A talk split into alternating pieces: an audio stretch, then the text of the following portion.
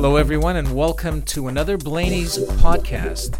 Uh, this afternoon, we have a special guest, Mr. William Anderson, or as we call him, Bill, the uh, chair of the Employment and Labor Group. Good afternoon, Bill. Hi, Lou. Bill, um, you're an employment and labor lawyer. What got you into this? Well, I was a corporate lawyer 20 years ago, and at that time, the whole area of employment law was starting to explode, and uh, more and more of my practice got uh, directed uh, to employment law, and then I just made the transition. So now you're doing both ends of the spectrum, both employment and labor law. What exactly is the difference between those two? So the difference is that employment law deals with individuals and their contracts um, with the employer, and labor law deals with unions and a contract, a collective agreement between the employer and the union on behalf of all of the employees that are in the bargaining unit. So today in our podcast, we'll focus on the employment part of your practice, and uh, let me get you to, uh, I guess, one of your typical phone calls. You get a phone call from the vice president of human resources, totally frustrated with the performance of one of his employees, calls you up and says, "Bill, I need to get rid of this guy. I need to do something." What do you tell him? Well, you can get rid of someone at any time for virtually any reason, unless it's a contravention of the Employment Standards Act or the Human Rights Code or some other piece of legislation that specifically says you can't terminate someone for this reason. So the conversation starts with, well, of course, you can terminate the person if you provide them with reasonable notice, but really, what's the underlying problem? And sometimes you can actually help assist with a performance improvement plan or some type of way to save the relationship on a go forward basis. And if you can't, then you just provide advice about here's how you properly terminate the person. Now, we hear words that have been used to, uh, I guess, address the issue of termination. Termination, of course, is one of them.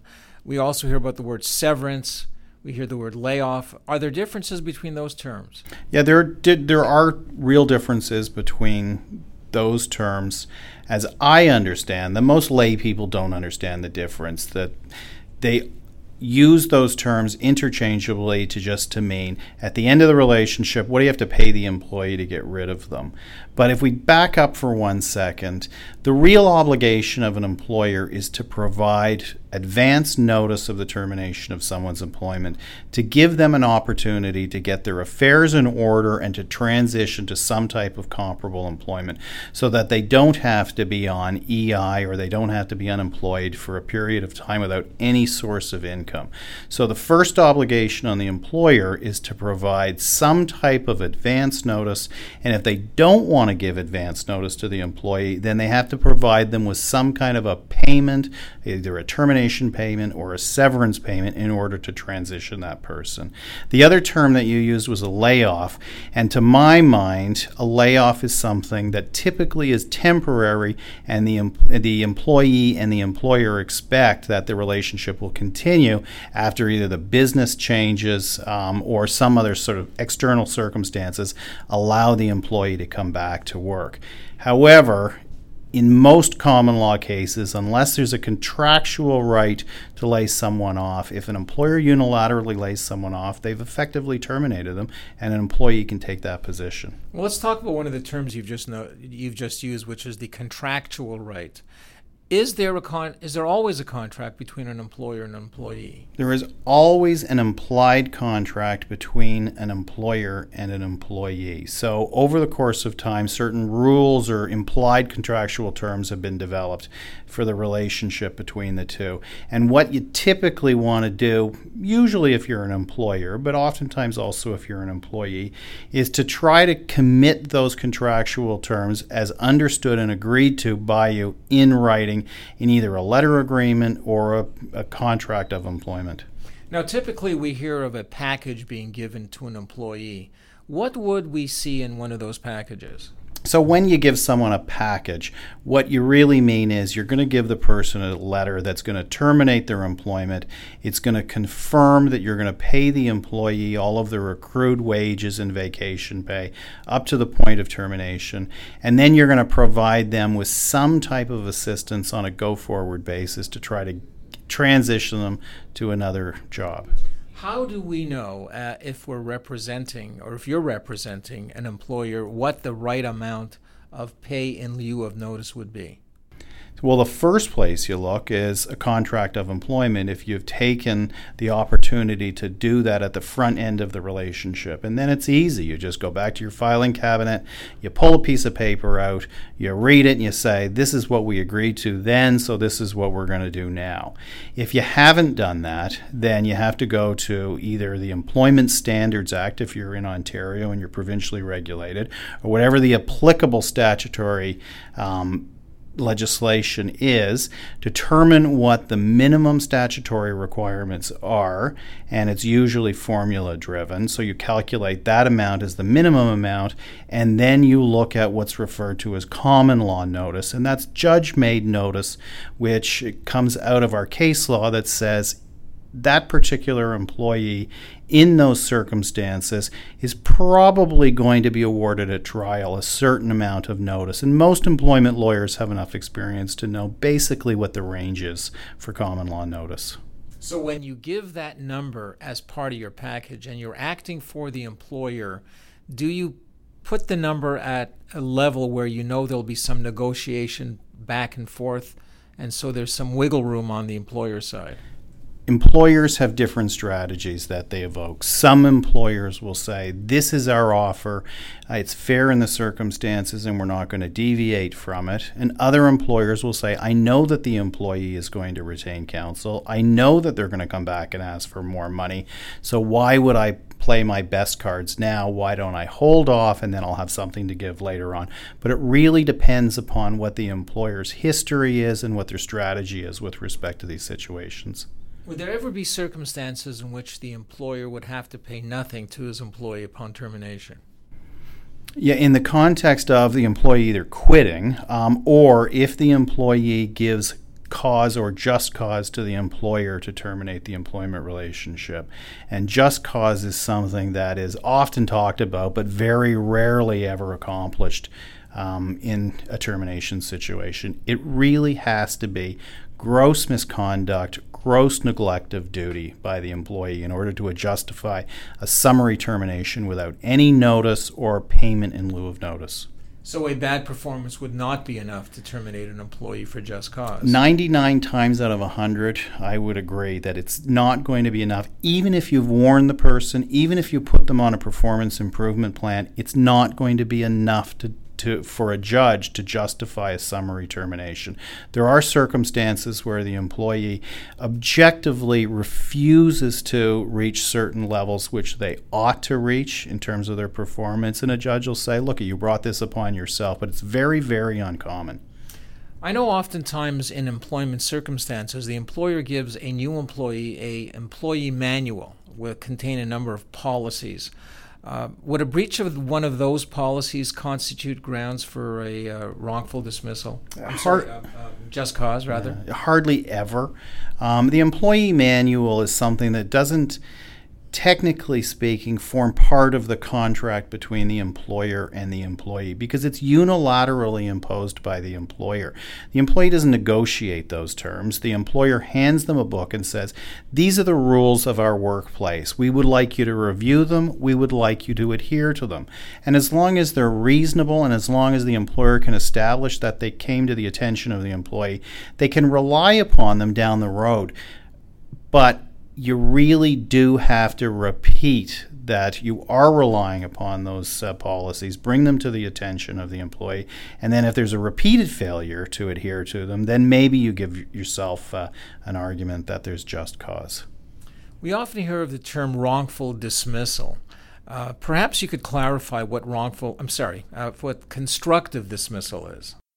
Yeah, let me answer both of those because I think you're also right to start with the concept of wrongful dismissal and what that means because oftentimes employees will come forward and they will feel like they're aggrieved that they shouldn't have been terminated, that the employer had no right to terminate them. And of course, the starting point is an employer does have the right to terminate the employment relationship if they provide reasonable notice. So they can be wrong about their decision, they can be making a mistake about whether or not they should be terminating the employee, but as long as they comply with their contractual obligation to provide payment in lieu of reasonable reasonable notice or notice, then it's not wrongful.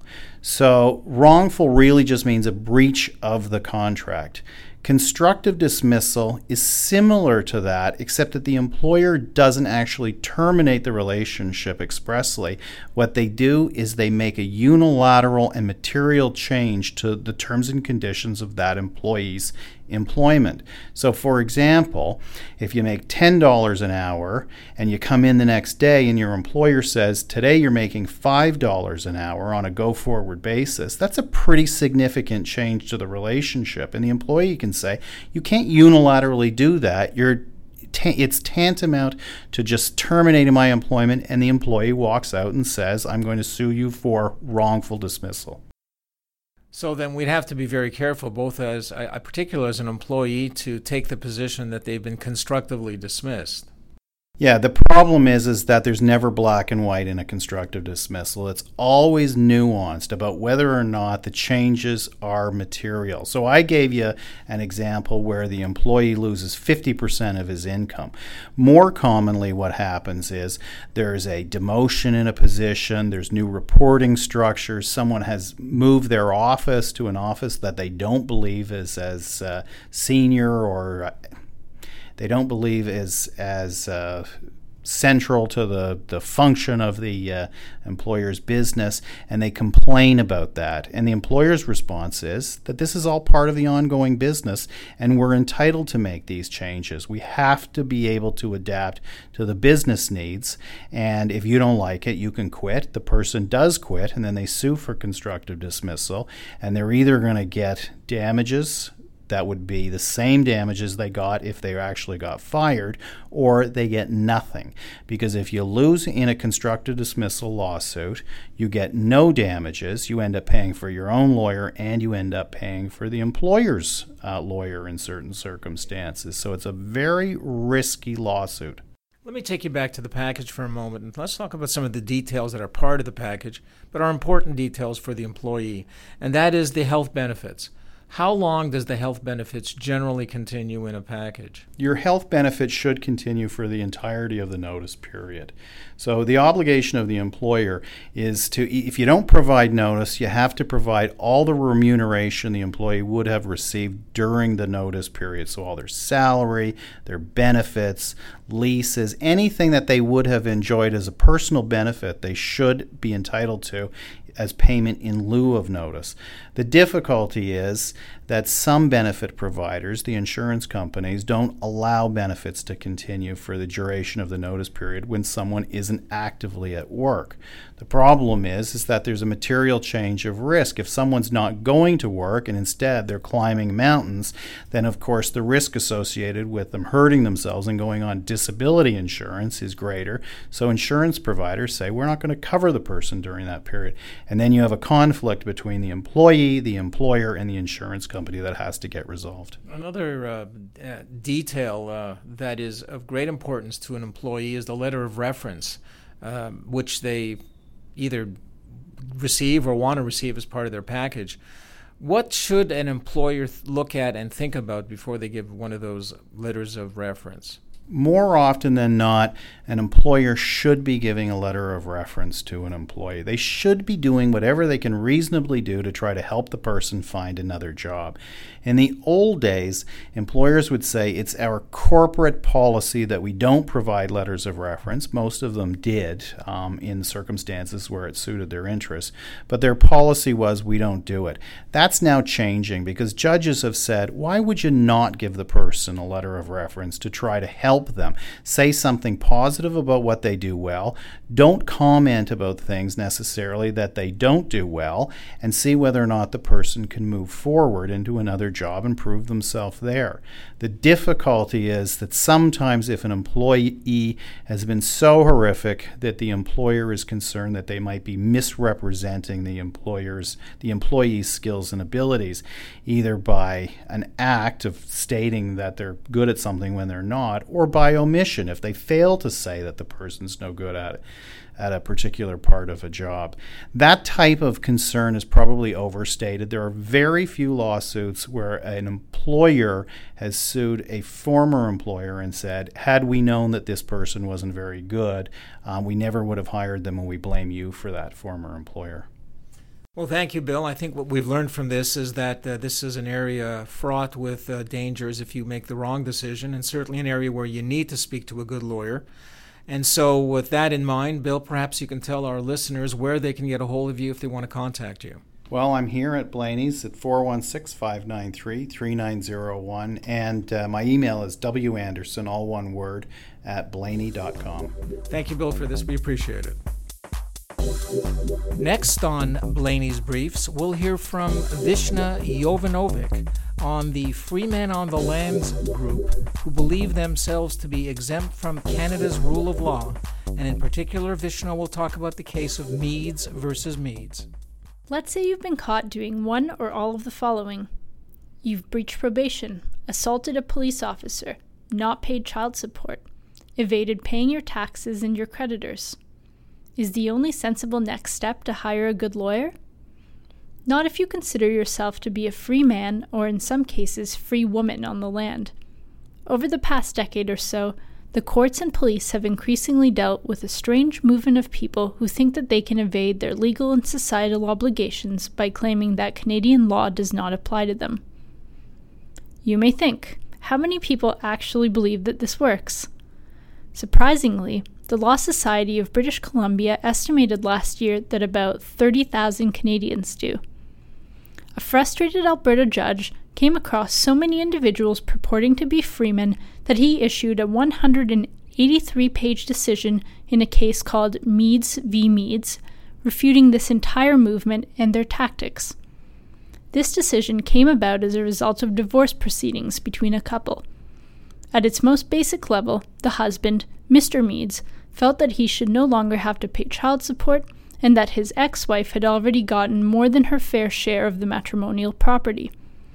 In his decision, Justice Rooke coined the term organized pseudo legal commercial argument litigant and stated that these types of litigants share one critical characteristic. They will only honor state, regulatory, contract, family, fiduciary, equitable, and criminal obligations if they feel like it, and typically, they don't. Justice Rooke then went on to dispel every argument advanced by Mr. Meads and by similar litigants. He concluded that the OPCA arguments he has advanced have no effect or meaning in Canadian law. They offer Mr. Mead no rights, no indemnities, and certainly not a pot of gold or silver to call his own. Despite Justice Rooke's comprehensive judgment, freemen keep on showing up in our courts. As of yet, however, there is not a single instance where the freeman strategy has worked. Instead of getting away without paying child support, the more common outcome is being saddled with the full brunt of the other party's costs.